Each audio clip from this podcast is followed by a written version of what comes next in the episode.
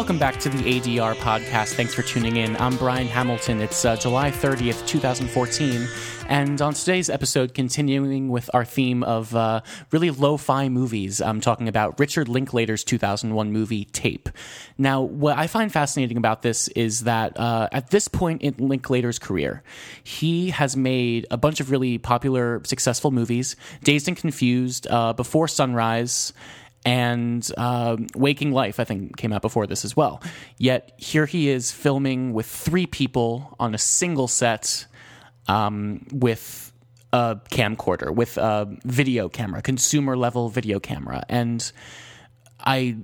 That's what I'm trying to uh, accomplish today is talk about why he would do those kinds of things and uh, why this movie is the way that it is. And uh, before I jump into that, I want to talk about the fact that, uh, like last week's movies, uh, this uh, movie tape is also based on a play of the same name, basically exactly the same, because it takes place in real time on one set, so it's very possible to uh, put this on stage. And the original screenwrite, uh, God, what's his name? Uh, screenwrite, playwright is what I mean. um, Stephen Belber, uh, he wrote this play in '99, and then this movie became. Uh, the play became a movie in 2001, just two years later, and the screenplay was written by uh, Belber. I haven't read the play, but I can imagine it's pretty much the same because, again, the movie is in real time and it's in one set. So it's very easy to just stage. But uh, what's interesting is that even though it is easy to just stage, um, you know, Linklater could have very easily filmed this movie uh, with, you know, maybe a single camera uh, in one vantage point.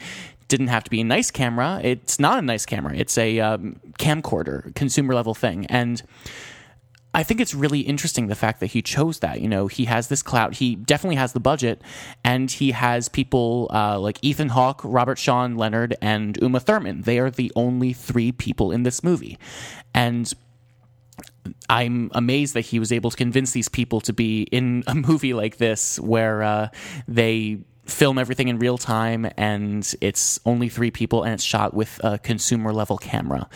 Um, what makes this movie incredible, again, it's based on a play, um, so the script is the star.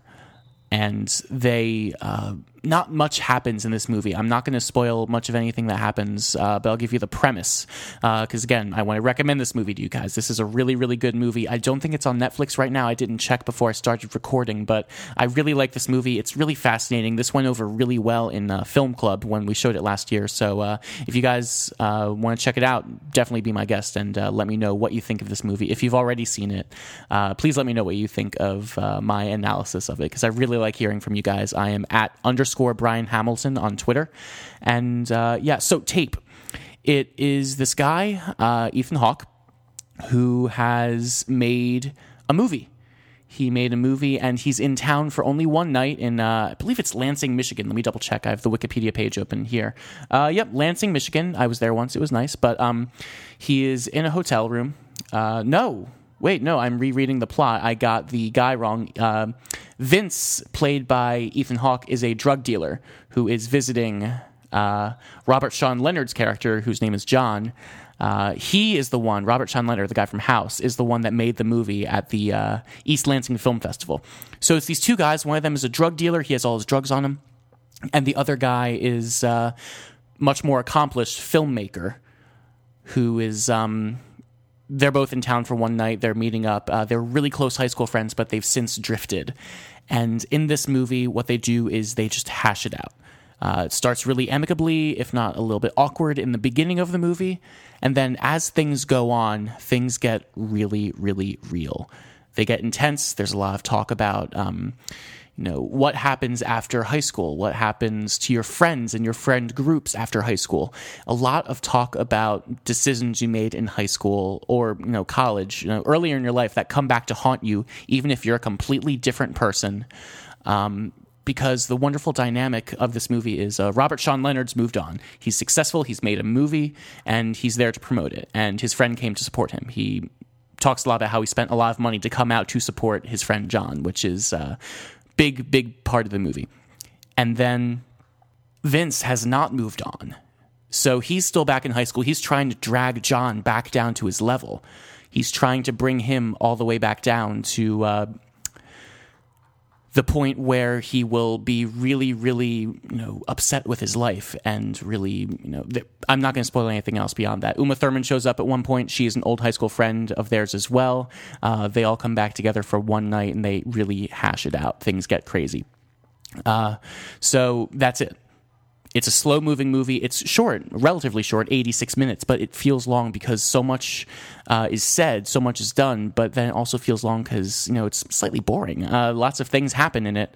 Um, just in the air between them. They talk a lot about things. You know, it takes place in a single hotel room, so all the plot has to happen in their, you know, memories even though we're seeing this from a single hotel room on a single night in real time, as if we're just kind of hanging out there with them all of their uh, stories, all of their memories are happening in a time that's happening off screen. And that's what I think is such a brilliant thing about this movie. Even though we don't see any of the stuff they talk about, we feel it. We really understand the fact that, you know, this is happening. We can sympathize with them. We can feel their impact. And uh, the pacing of this movie is such that you end up. Um, you know, kind of lulled into this false sense of security in the beginning, but then as things go on, you can start to pick up on these little hints from Vince of, uh, you know, jealousy and you know, anger, uh, regret from uh, John's perspective, you know, because he regrets the stuff he did in high school. Uh, that's you know the main thing of the movie: the fact that he wasn't such a good person in high school, and he's trying to do better. He's trying to be a better person and create this new life for himself uh, with you know his movie, his uh, new. I don't think he has a girlfriend or anything, but his new you know things in life that show that he's moved on.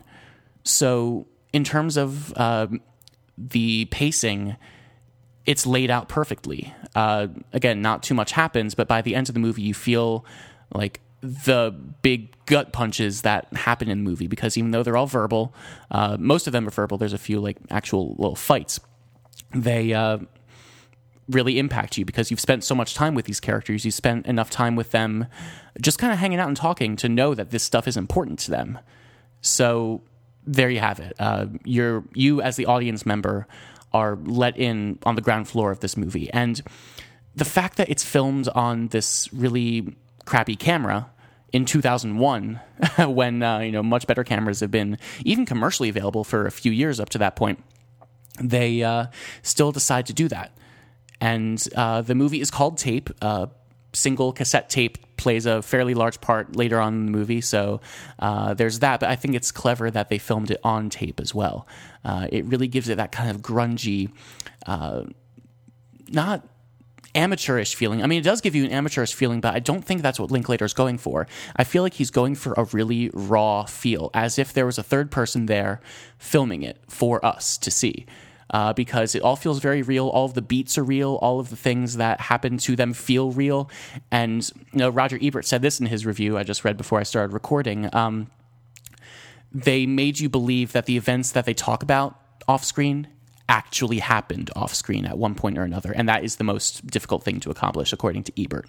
So they make this feel really, really real by removing any sort of uh, barrier between you and the actors and the characters, I guess, not the actors. But when it comes down to it, you end up feeling like, you know, this was real. This was actually shot by someone. And maybe there would have been less of a barrier if it was shot in crystal clear HD with really uh, thought through camera angles. And there's some interesting camera angles, but they all feel very slovenly and very, uh, you know, kind of amateurish.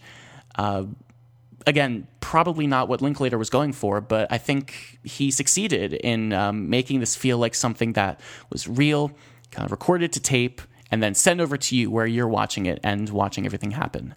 Um, yeah, so what I like about this movie is that there's this extra thing that kind of takes away any sort of fake elements of the movie. Um, there's also the fact that these people are really famous. We recognize uh, Robert Sean Leonard, the guy from House, and um, Uma Thurman and Ethan Hawke. We recognize them as people we've seen elsewhere. So maybe the illusion is a little bit gone. The fact that they're not actually the people they think that, or that they're trying to sell you on in this movie. But I think it's still a really, really strong performance uh, for, from all of them.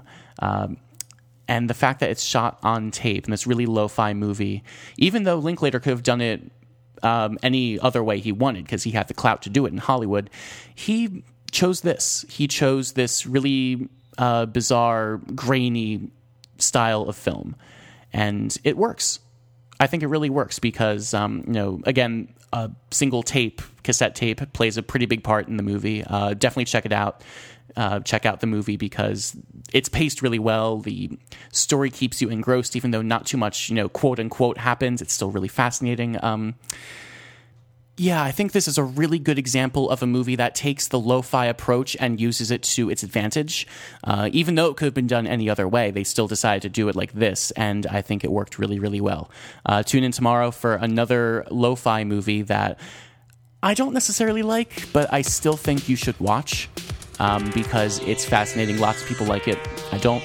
Um, until then, in the meantime, have a good night. Watch more movies.